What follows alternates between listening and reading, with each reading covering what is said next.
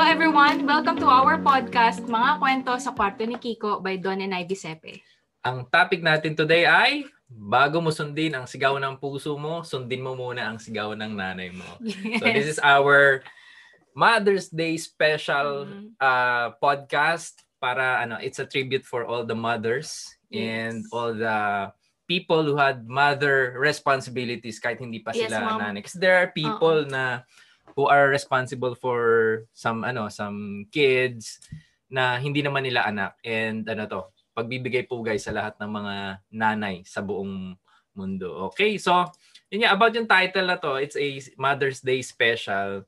Kasi ako naniniwala ako everyone, no, kahit gaano ka-tough ang isang lalaki, there's a soft spot na naka-reserve para sa nanay niya. Na kahit of course yung asawa, 'di ba? Hindi 'yun ano, hindi 'yun basta-basta mapupunan kasi there's a special bond between a child and mother. So lalaki man o babae yung anak, yung mga nanay natin meron po yung special place in our heart. Yung isang ano, isang story nga na narinig ko about about the war nung nagkaroon ng World War II. Yung mga sundalo, these grown up men, 'di ba, yung they, they are hard, 'di ba, dahil sa training at saka yung pinagdaanan sa gera. Pero yung mga na-injure, those who are undergoing pain, ang sinisigaw nila yung nanay nila.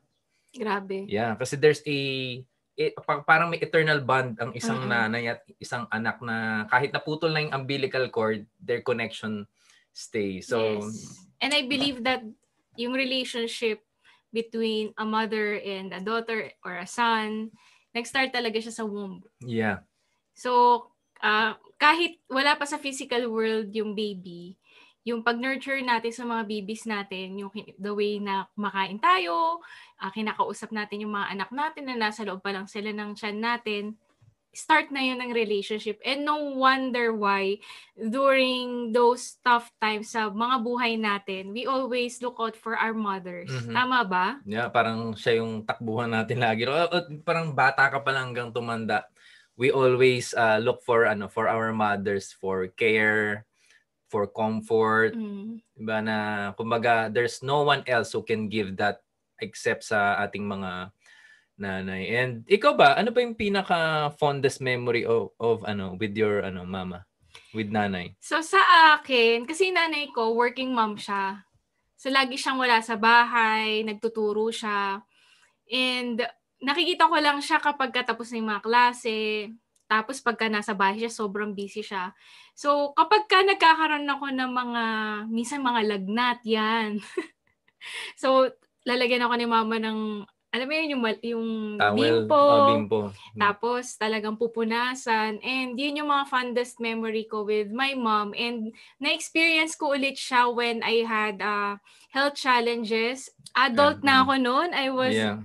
Mother ka na rin nung mother na ako noon. But uh, when when I saw my mom als- uh, still taking care of me when I had those he- health challenges, parang nag-flashback sa akin lahat ng mga feelings ko when she was taking care of me when I was little. Mhm. So yun yung pagmamahal ng isang ina no kahit na bata, matanda, matandang matanda I believe nandun pa rin talaga yung course, bond. Yeah. mhm. And it's eternal lifetime, no? Yeah, oo. Sa ako naman, fondest, I think, ganun din may sakit ako. Naalala ko noon na pumunta kami sa doctor. Tapos naglalakad kami pa pasakay ng ano tricycle. Mm. And then habang naglalakad kami, may ano may dumaang shooting star. Tapos sabi niya sa akin, "Oh, i ano ipag i-wish mo na gumaling ka na." Kasi parang wow, two- may shooting star may nakita nakita sa noon. oo. Tapos first time ko yung nakakita ng shooting star with my ano, kasa, tapos kasama ko pa yung si mama. Tapos Mm-mm. yun, ah pumunta kami ng doktor and then bumili ng gamot. Yan, parang ganun. Mm-mm. Tapos af- after, after a few days naging okay naman ako. Tapos nung ano, yung another thing no, nung mas matanda na ako, napasok na ako sa university. So hindi pa kita nakikilala noon. Tapos binilhan niya ako ng ano ng polo para pang school kasi wala pang Oo. uniform noon eh. Tapos sa- sabi ko, wow, grabe, may bago akong polo. Di ba? Parang may ginawa ba akong tama? So aside sa nakapasok ako ng, ng eskwelahan, di ba? I think it's part of ano no, it's uh, way of her saying na proud siya na nakapasok ako ng school, I got a Mm-mm. scholarship. Diba? Tapos, ayun, suot-suot ko yun hanggang ano, I think hanggang nag-work ako. Mm. No, oo. kasi hindi naman ako masyadong lumaki. So, ayun. Uh, that's, those are some of the memorable, no, na marami, of course. Mm-mm. Pero yun yung parang pinaka nagsa-stand out sa ano sa Ah. memory ko. So, doon sa mga listeners natin, pwede nyo rin siguro mag-flashback ngayon if you have those experiences, either mother or motherly figures na nag Mhm. na nag-strike talaga sa inyo and panghawakan niyo yung mga memories na yun kasi makakatulong yun sa atin to stay motivated and positive. So matanong ko lang doon, bakit yun yung title natin? Yeah, ba? Bakit kailangan sundin ang, ang sigaw muna ng nanay yeah, kasi bago ang puso? kasi syempre pag pag lalo na pag bata ka, you will be needing yung guidance din ng mother. So hindi ko naman Mhm. sinasabi na yung bat siya yung batas sa la- lahat ng sasabihin niya, yun yung Mm-mm.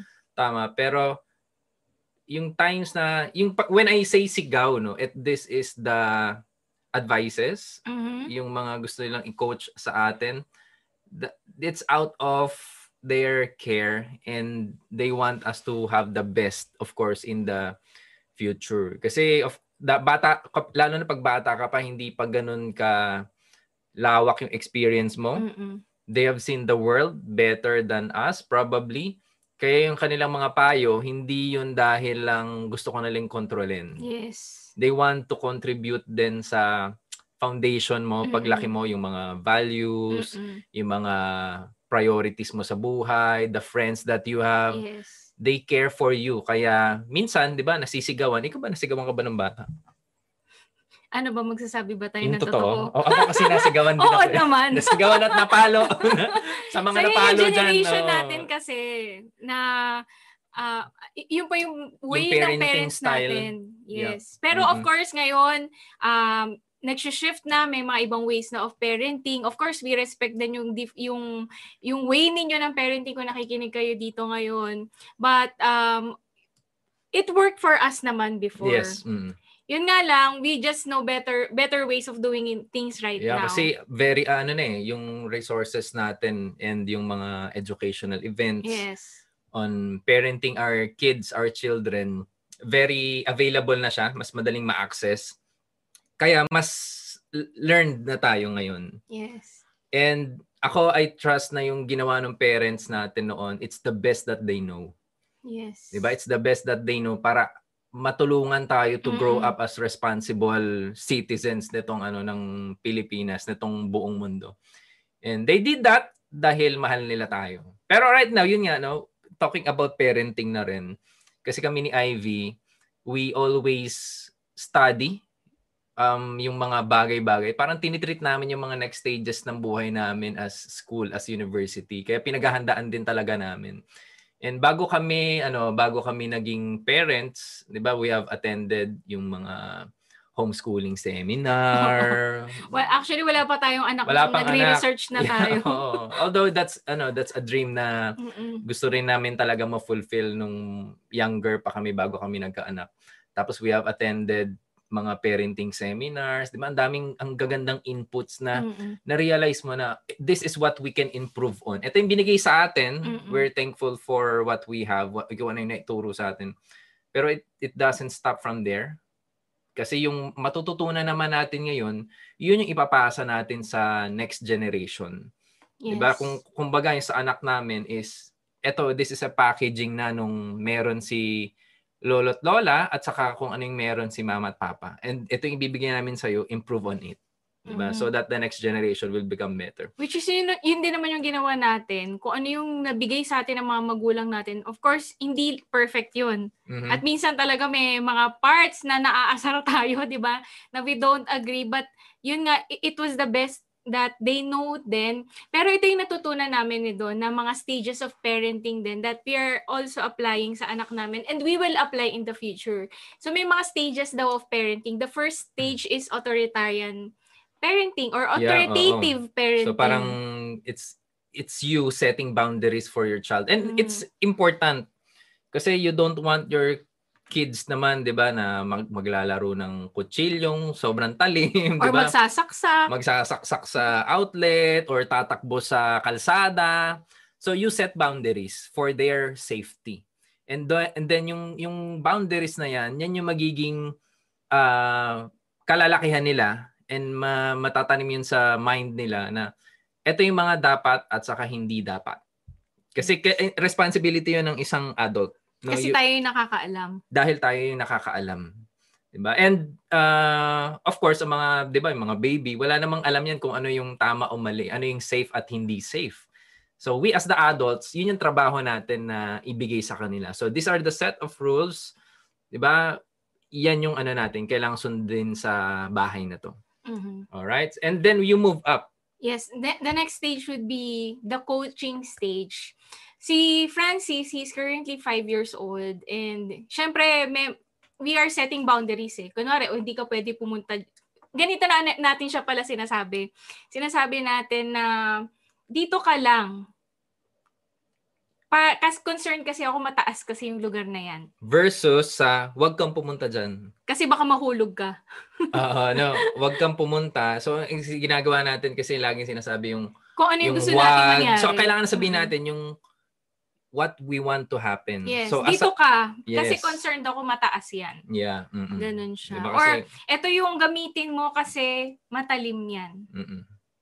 So, Correct. yun yung coach. Y- nag-start na tayo mag-transition and um, as a coach, ang coach kasi, ang ang ma, ang ating uh, kumbaga parang mga coaches alam nila yung sagot. Yes. So mm-hmm. si Francis we lead him to the questions like um, what do you think? Diba? What do you think? Yeah. Ano pa ba yung mga tinatanong natin Kunwari, uh, may question siya about sa mga jet. Uh, bakit daw ganito, ganyan. I always give him questions din. Na parang hindi lang spoon-fed yung mga sagot. I also explore, ano na ba yung alam niya? So based dun sa alam niya, I add up. Mm-hmm. 'Di ba? Nagdadagdag ako ng information for him to learn new things. 'Di ba? And, and itong stage na to yung coaching we assume that we they have ano na yung 7 and to up to the teenage years we are assuming that they are uh, na-set natin yung boundaries 'di ba may alam na sila they have skills 'di ba parang sa ano kunari as a basketball coach hindi mo tuturuan kung paano mag kung paano lang mag-dribble. 'Di ba? Lalo na pag ang tinuturuan mo na you're a high school coach basketball, malamang mm. marunong mag-dribble, marunong mag-layup. Ang mga coaches, ang ang next level ng mga coaches diyan tinuturuan na yung mga athletes nila about values, 'di ba? Importance ng virtues. So hindi na lang siya about basketball, 'di ba? Hindi na lang siya about the skills. It's also about how you can apply that sa totoong buhay. Mm-hmm. Right? Kasi I think yun yung isa sa mga next level na the kailangan, 'di ba, matutunan ng Mm-mm. naming as parents is ito yung natututunan sa school, 'di ba? And ito yung buhay sa labas. How can we use that to make sure na hindi man make sure no but to encourage them na i-try yung mga bagay-bagay sa labas within the boundaries of course. And kumbaga mag-try ka 'di ba sa mm-hmm. ano sa labas. And if you kasi fail yun, it's yun, okay. yun kasi yung nangyayari eh marami kasi sa ating experience na wag kang pumunta dyan kasi baka mag-fail ka, mm-hmm. baka ganito yung mangyari sa'yo. So, pag nag-fail our... ka, minsan napapalo pa, ano? Oo, di ba?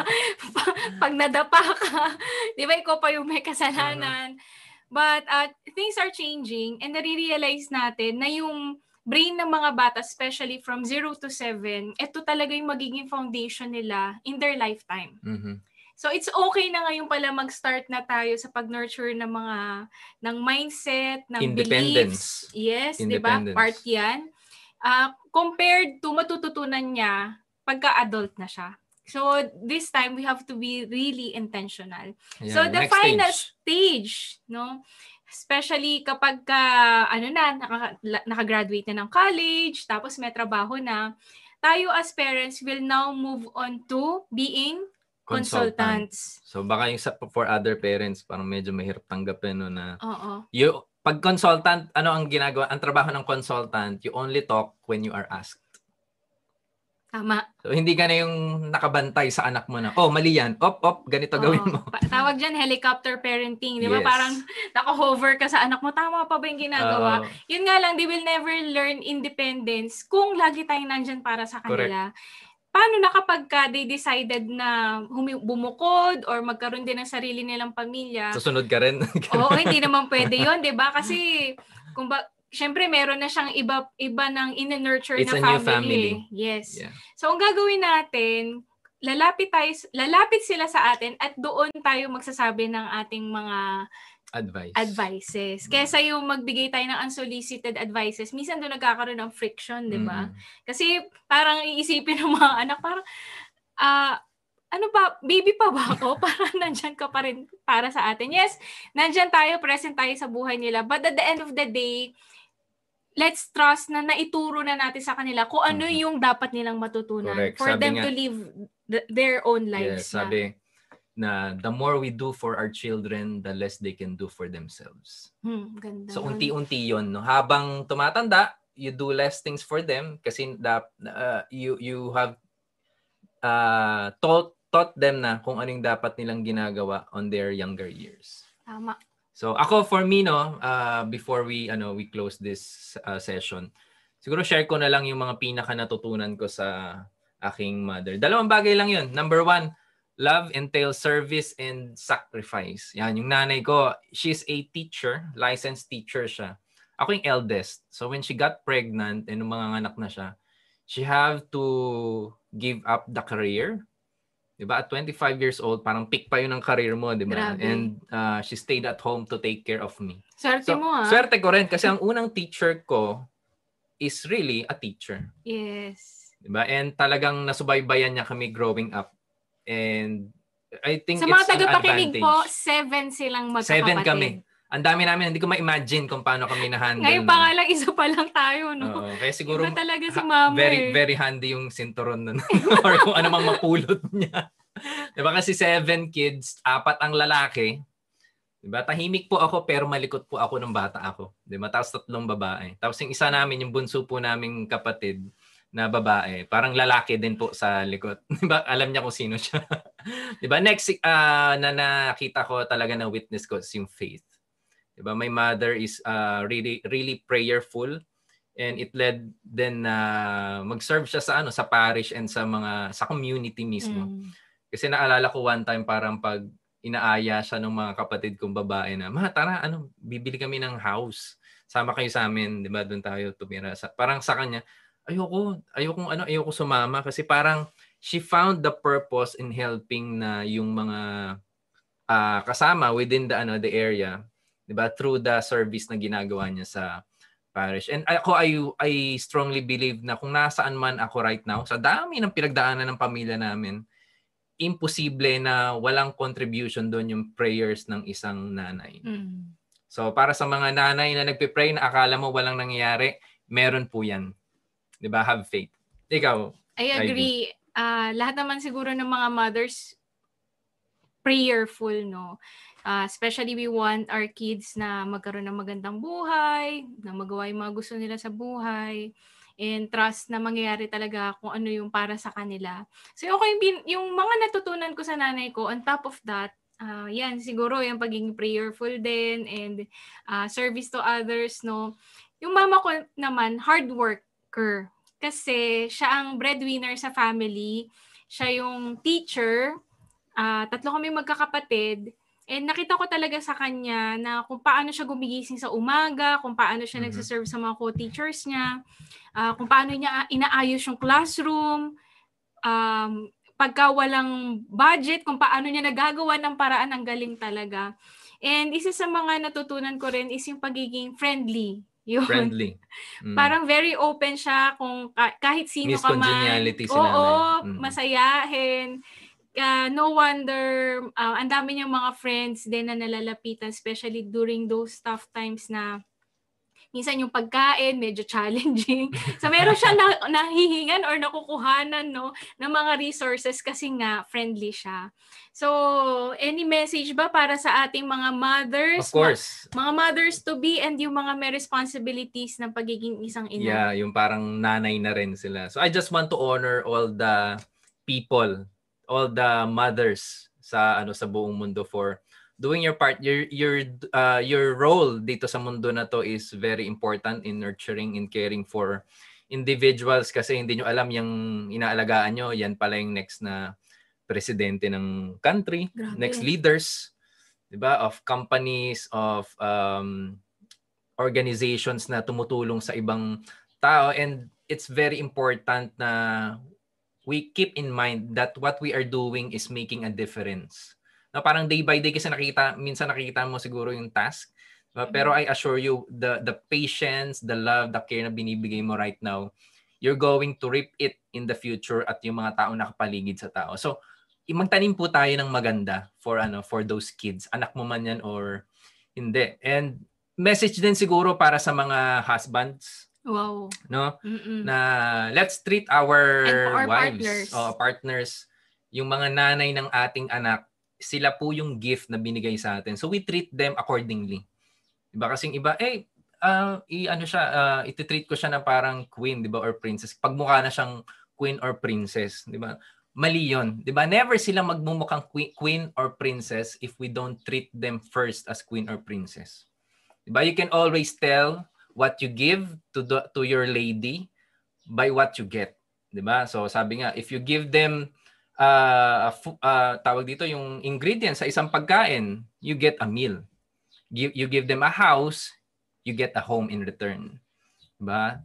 Pero yun nga, if you give them a word, they give you sentence, 'di ba? Or sentences, 'di ba? And if if you frustrate them, they will give you hell. So always, 'di ba, give them ano the what you want to get in return kasi they are really good in multiplying things na binibigay natin sa kanila.